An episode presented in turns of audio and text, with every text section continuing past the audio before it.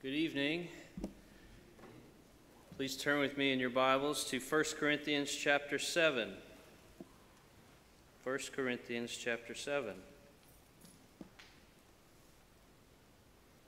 My guess is you probably haven't heard those words from a pulpit before, but we're going to study 1 Corinthians chapter 7 together as we work our way through this book of the Bible, written by the Apostle Paul to the church of God in Corinth, a very cosmopolitan city. It's a Greek city with a lot of influence, a lot of money, a lot of temptation. As we've previously discussed, Corinth was home to pagan temples of worship, temples of false gods, most principally the temple to the goddess Aphrodite, where thousands of temple prostitutes would come out into the streets to tempt passersby with their wiles. The city was full of fleshly temptation and indulgence. But not only that, Corinth was a city with philosophical prestige. They had renowned philosophers and rhetoricians. They had oratorical ability that was esteemed among the other cities. Their wisdom was prized. To be somebody special meant that you were full of Corinthian wisdom, worldly wisdom. And it's into this context that this young church was birthed. Paul, having heard of the problems in this struggling church, pens this letter to address the clear problems that he sees. He addresses their pursuit of worldly wisdom, saying that instead of this worldly philosophy, we must, must preach Christ and Him crucified. He addresses their prideful boasting and divisions, and instead reminds them of the true unity that believers have unity because of the cross and because of the Holy Spirit. Paul addresses their toleration of serious sin, commanding them instead to cast out the leaven of unrepentant sin before it leavens the entire congregation. And he addresses the selfish attitudes that were motivating the church members to take each other to court, robbing and defrauding one another.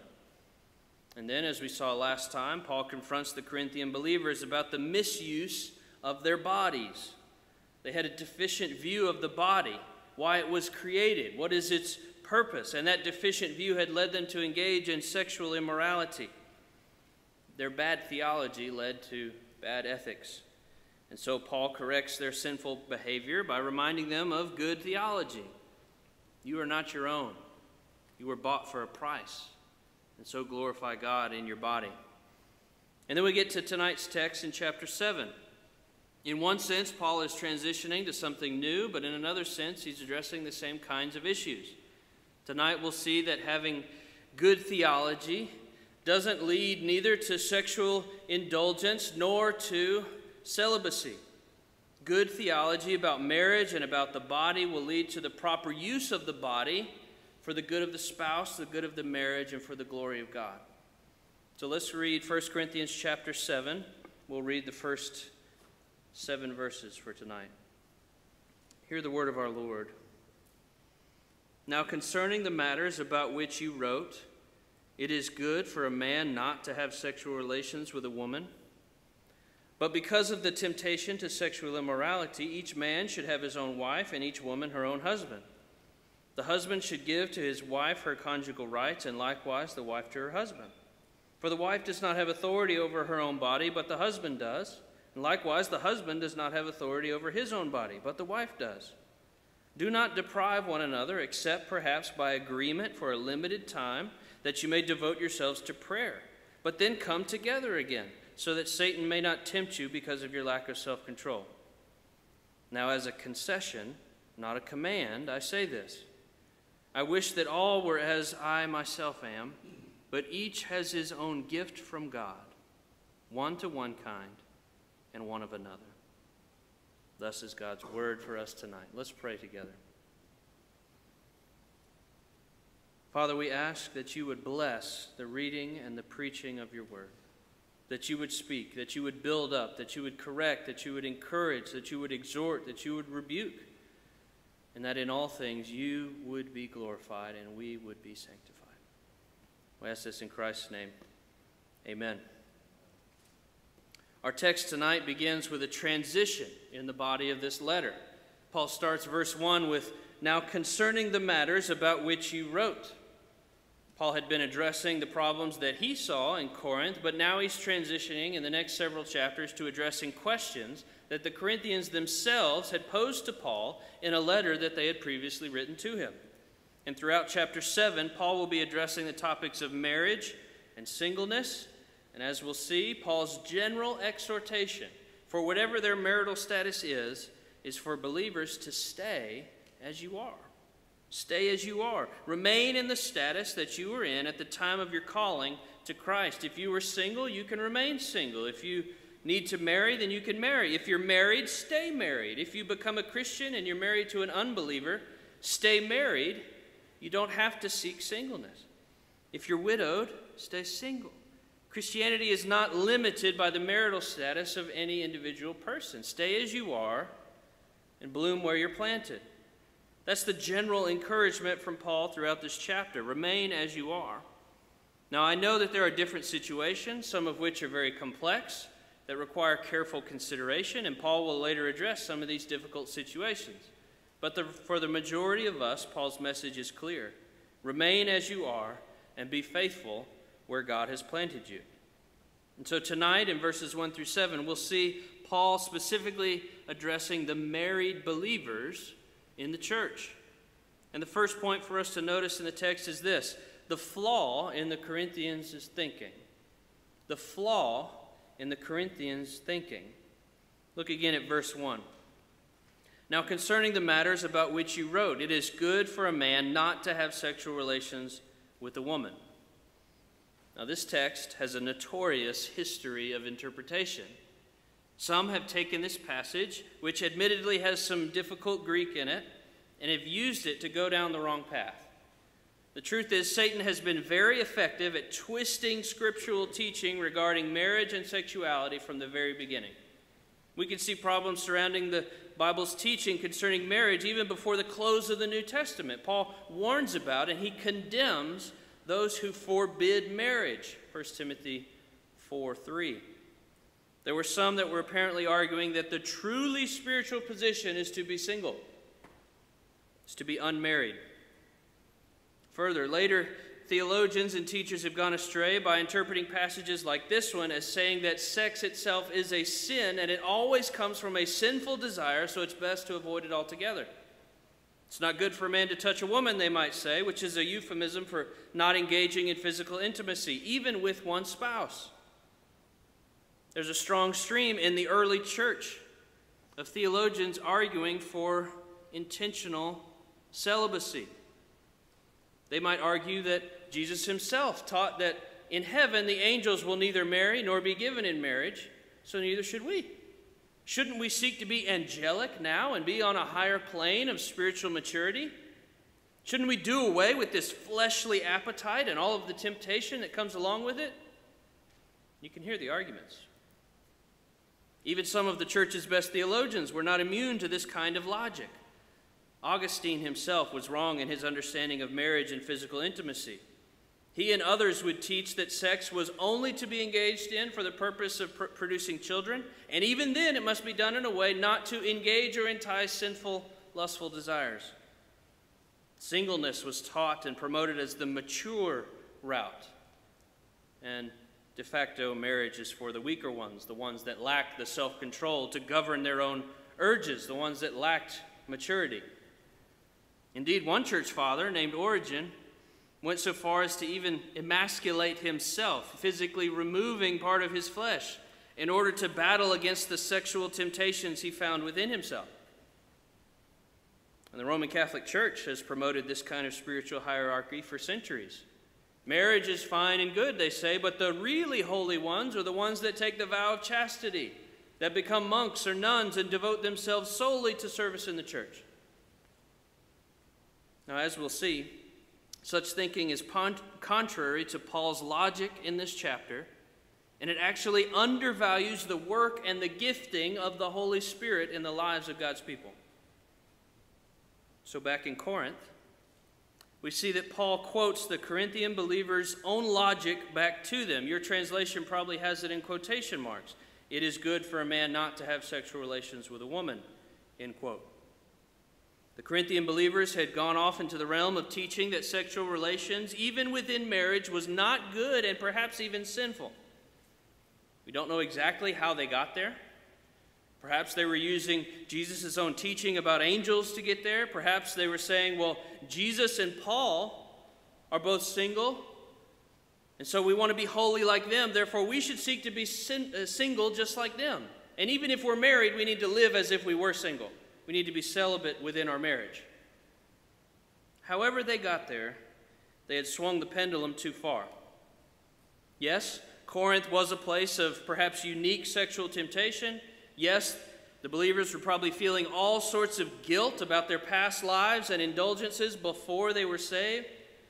But as, as Christians are so prone to do, they have overcompensated and swung to the other side of the spectrum in an unhelpful way. Paul has just, in the previous chapter, finished blasting sexual sin.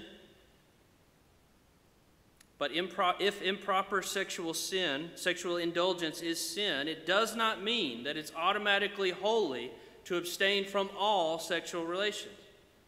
And that's what some of the Corinthian believers were doing. They were abstaining from all sexual relations, even within marriage. And that's the problem, which is our second point Paul's warning about temptation. Paul's warning about temptation. Look at verse 2. But because of the temptation to sexual immorality, each man should have his own wife and each woman her own husband. Paul here warns the Corinthian believers about the temptation towards sexual sin that results whenever a husband and a wife are not regularly coming together. We weren't made for celibacy within marriage, it's not good. Turn with me in your Bibles to the beginning, to Genesis chapter 2. In Genesis chapter 2, we see creation of man and woman. And it shows us that mankind, that man and woman did not come up with the idea of marriage and of intimacy. Marriage was not invented by men who could not control their urges, nor was it invented by women who were lonely. Marriage was God's idea, and marriage was a good idea. Genesis chapter 2, I'll start reading in verse 18. Then the Lord God said, It is not good that man should be alone. I will make a helper fit for him.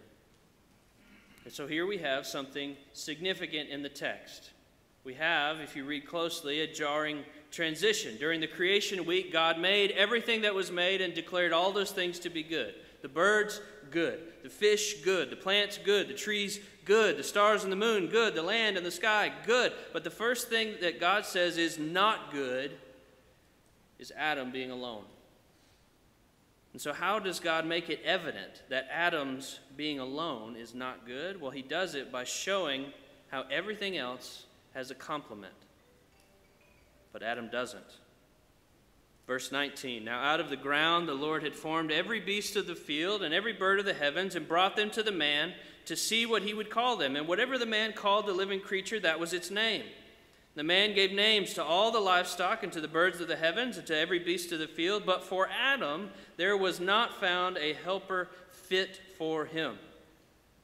So God is parading all of the animals in front of Adam for Adam to see that each one of those animals has a partner has a complement. But Adam did not have a helper fit for him. He didn't have a complement. Verse 21 So the Lord God caused a deep sleep to fall upon the man, and while he slept, took one of his ribs and closed up its place with flesh. And the rib that the Lord God had taken from Adam, and from the rib, he made into a woman and brought her to the man. And the man said, This at last is bone of my bones and flesh of my flesh. She shall be called woman because she was taken out of man. Therefore, a man shall leave his father and mother and cleave to or hold fast to his wife, and they shall become one flesh. And the man and his wife were both naked and were not ashamed. And so God made from Adam a woman fit for him, designed for him, to be the appropriate complement for him, the helper for him. And therefore, a man shall leave his parents and cleave to his wife, and leaving and cleaving is the crucial concept here. And this concept is present before the fall, before the presence of sin in the world.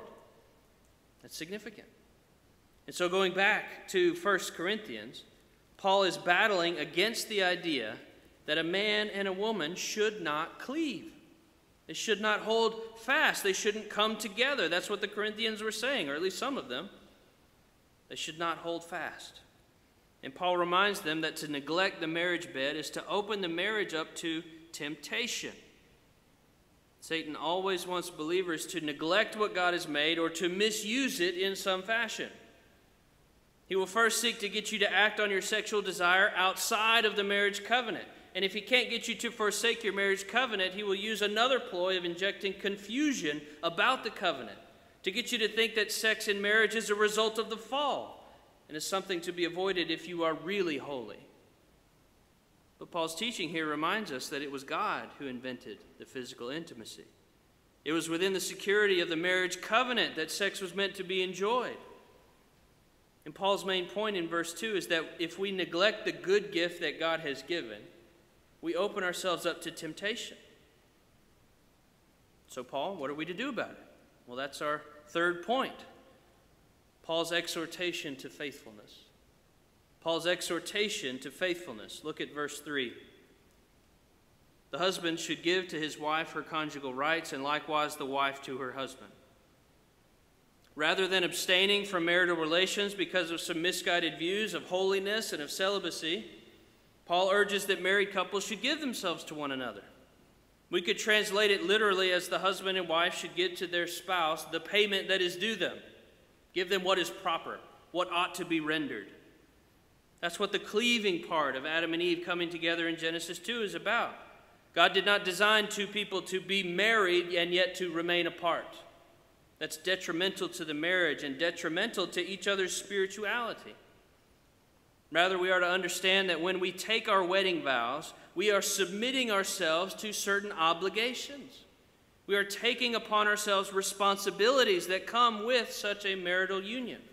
And one of those responsibilities is giving ourselves to one another. To withhold oneself physically from a spouse without just cause is to sin against your spouse. Each part of that sentence is important, so I'll say it again. To withhold yourself physically from your spouse without just cause is to sin against your spouse by needlessly exposing them to Satan's temptations toward sexual immorality.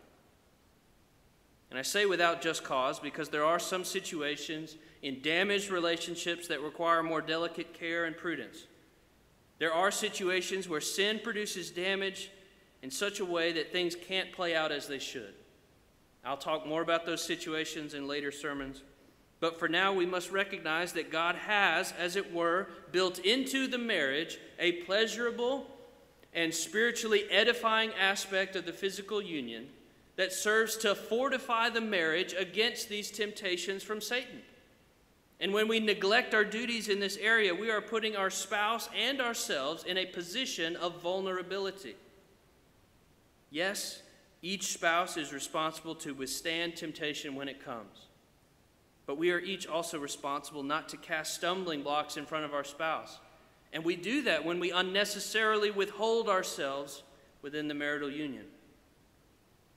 It's also significant for us to notice that Paul's emphasis here is not on selfishly demanding what you owe me. That's important. His emphasis is on the selfless concern of what I owe to you. The husband should give to his wife what is due to her. The wife should give to her husband what is due to him. And that perspective is crucial in marriage. Rather than demanding what you owe me, I need to seek to make sure that I am serving my spouse well with what is due to them. What is my job?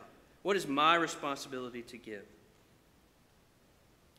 It's always a delicate dance for pastors to talk with both clarity and also avoid crassness when addressing such topics of physical intimacy. And so I found a wonderful quote from an old pastor named Charles Bridges that I want to share with you. Bridges wrote a commentary on the book of Proverbs. It's wonderful. He's commenting on Proverbs 5, which is talking about a man drinking from his own cisterns. And Bridges says this He says that tender, well regulated domestic affection is the best defense against the vagrant de- desires of unlawful passion. I love that. He, he has a way with words that says so much in a very poetical way. Tender, well regulated domestic affection is the best defense against the vagrant desires of unlawful passion. We are not to withhold ourselves, but to be tender, enjoying a well regulated pattern of domestic affection so that neither we nor our spouses come under unnecessary temptation towards sexual immorality. But Paul doesn't just stop there. He doesn't say that we should be well regulated because of temptation. He also shifts the perspective of the Corinthians. Let's look at our fourth point Paul's perspective about authority. Paul's perspective about authority. Let's look at verse 4. For the wife does not have authority over her own body, but the husband does. Likewise, the husband does not have authority over his own body, but the wife does. Now, Paul here is combating the Corinthian misunderstanding of bodily autonomy. It sounds downright modern. My body, my choice doesn't seem to fit with what Paul is saying here. In this verse, Paul is giving further rationale for the commands that he gives concerning marriage. To unnecessarily withhold yourself from your spouse demonstrates a faulty understanding of your own authority. He's already broached the subject at the end of the last chapter when he said, You are not your own. You were bought with a price. Saying, You are not sovereign over your own bodies. You are not the Lord of your own making.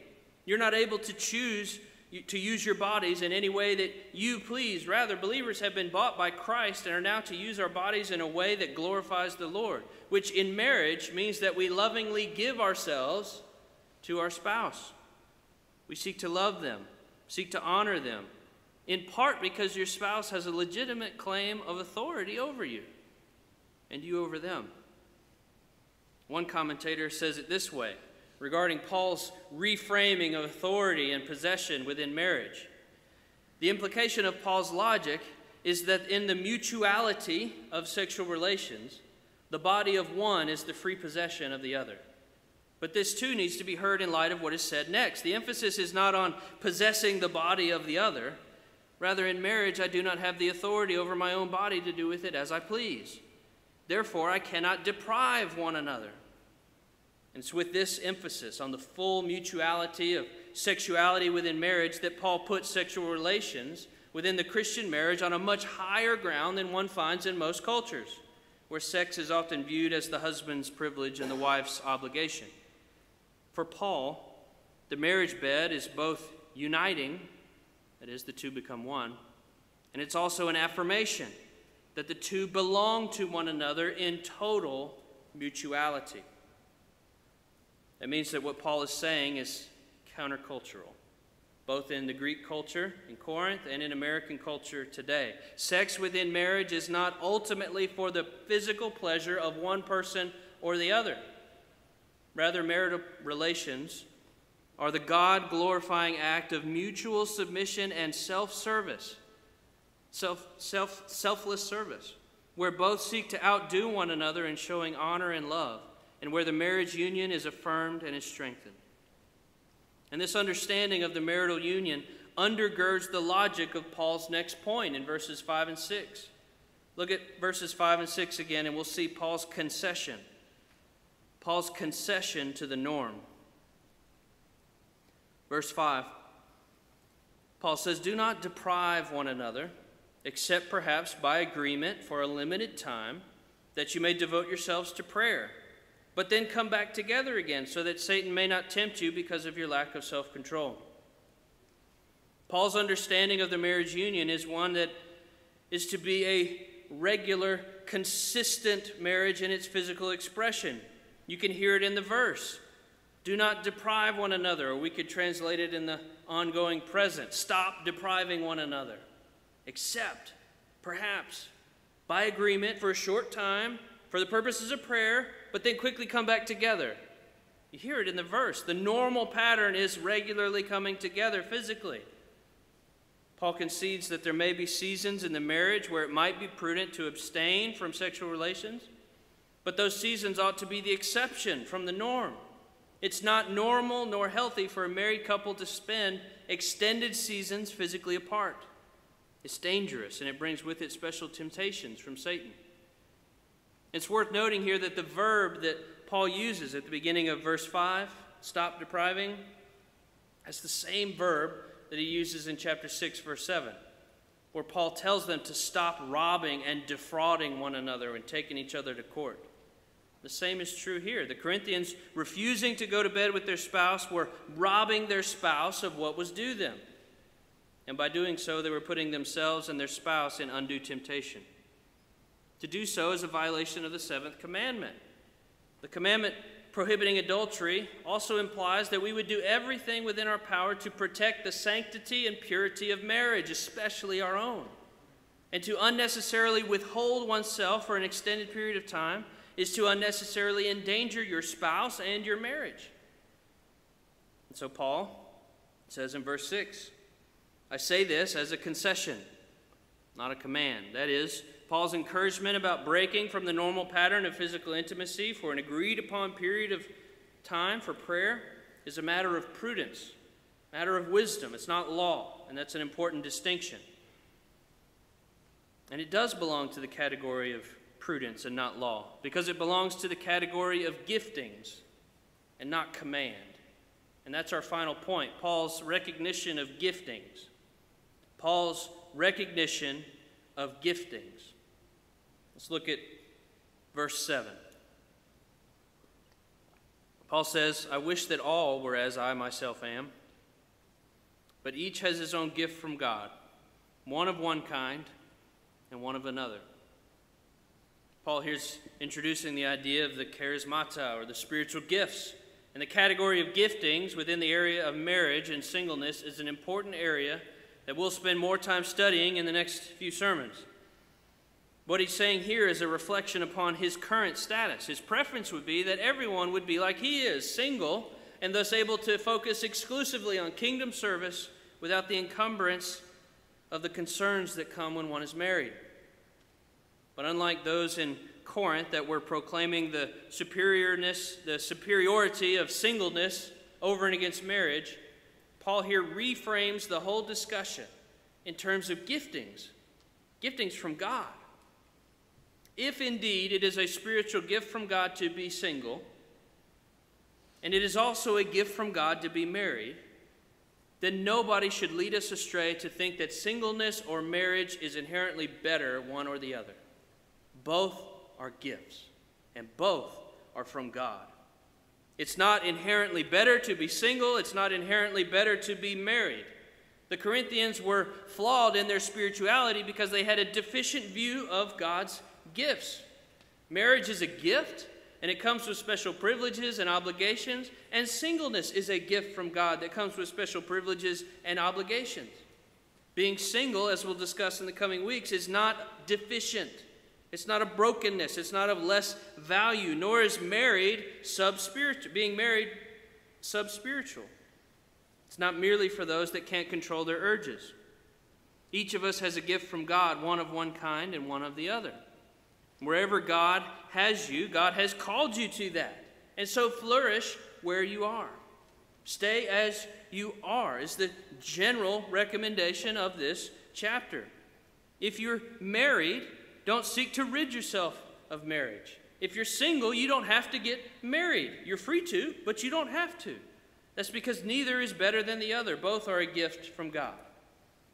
And so that brings us to the end of this passage and offers for us a moment of reflection, a few questions of ourselves. First question For the married among us, am I being faithful to my spouse and my marital obligations? Am I being, mar- am I being faithful to my spouse and my marital obligations? Physical intimacy is certainly much more than a duty, but it is not less than that. And sometimes we need to be reminded of our duty for the good of the marriage and the good of our own spiritual condition. Second, and a related question Am I doing what I should be to honor and protect my marriage? Am I doing what I should be to honor and protect my marriage? We're called to honor and to love our spouse, to cherish them, to love them. Am I being diligent to love my neighbor as myself when I see my spouse as my closest neighbor? Sometimes we can find it easier to go out and to demonstrate our love for the neighbor across the street or the neighbor at work than rather first loving the one that is closest to me. Don't coast in your marriage. Don't give in to the temptation to drift and to grow cold or to retaliate by withholding yourself and withdrawing physically or emotionally or spiritually within the marriage.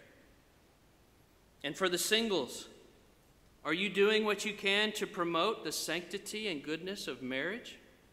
That means not indulging yourself in sexual immorality of any kind and seeking the good of the marriages of those people around you. I'll speak more of that in coming weeks, so I won't linger there. But for all of us, we probably recognize that we fall short in many of these areas. We can be quick to hold a grudge, quick to withhold ourselves from our spouse, guilty of letting our eyes wander, to be discontent with the spouse and the marriage that I've been given, to be discontent with my situation as a single person, to covet what my neighbor has, to covet the marriage that someone else has. We're all guilty of withholding from our spouse what is due to them, not honoring the marriage bed as is proper. But the good news of God is that we have a way to be forgiven. Even though we were unfaithful, Christ has been faithful. Even though we are the sinful spouse. We are the Gomer that goes back to the fields of this world. We have a faithful Hosea who has come out and redeemed us out of slavery to sexual sin. Christ has been perfectly loyal. He has sought out the good of his spouse. He has not withheld his body from her. I wish we were taking the Lord's Supper. His body he gives for his bride. He's laid down his life for the good of the church. He became nothing, even to the point of a servant, even to the, the point of death on a cross. And by his being made low, his bride has been bought out of bondage and slavery to sexual sin. His bride has been made perfect. This is the gospel. Believers, be refreshed by it, rejoice in it, live in it. How you have been forgiven of so much selfishness and instead treated as though you were perfect and spotless. What a kind and gracious husband we have. What a patient and tender bridegroom. Let his love and his sacrifice for you motivate you towards even greater love and service to your own spouse. And if you're single, let Christ's devotion to you propel you forward in your devotion to him.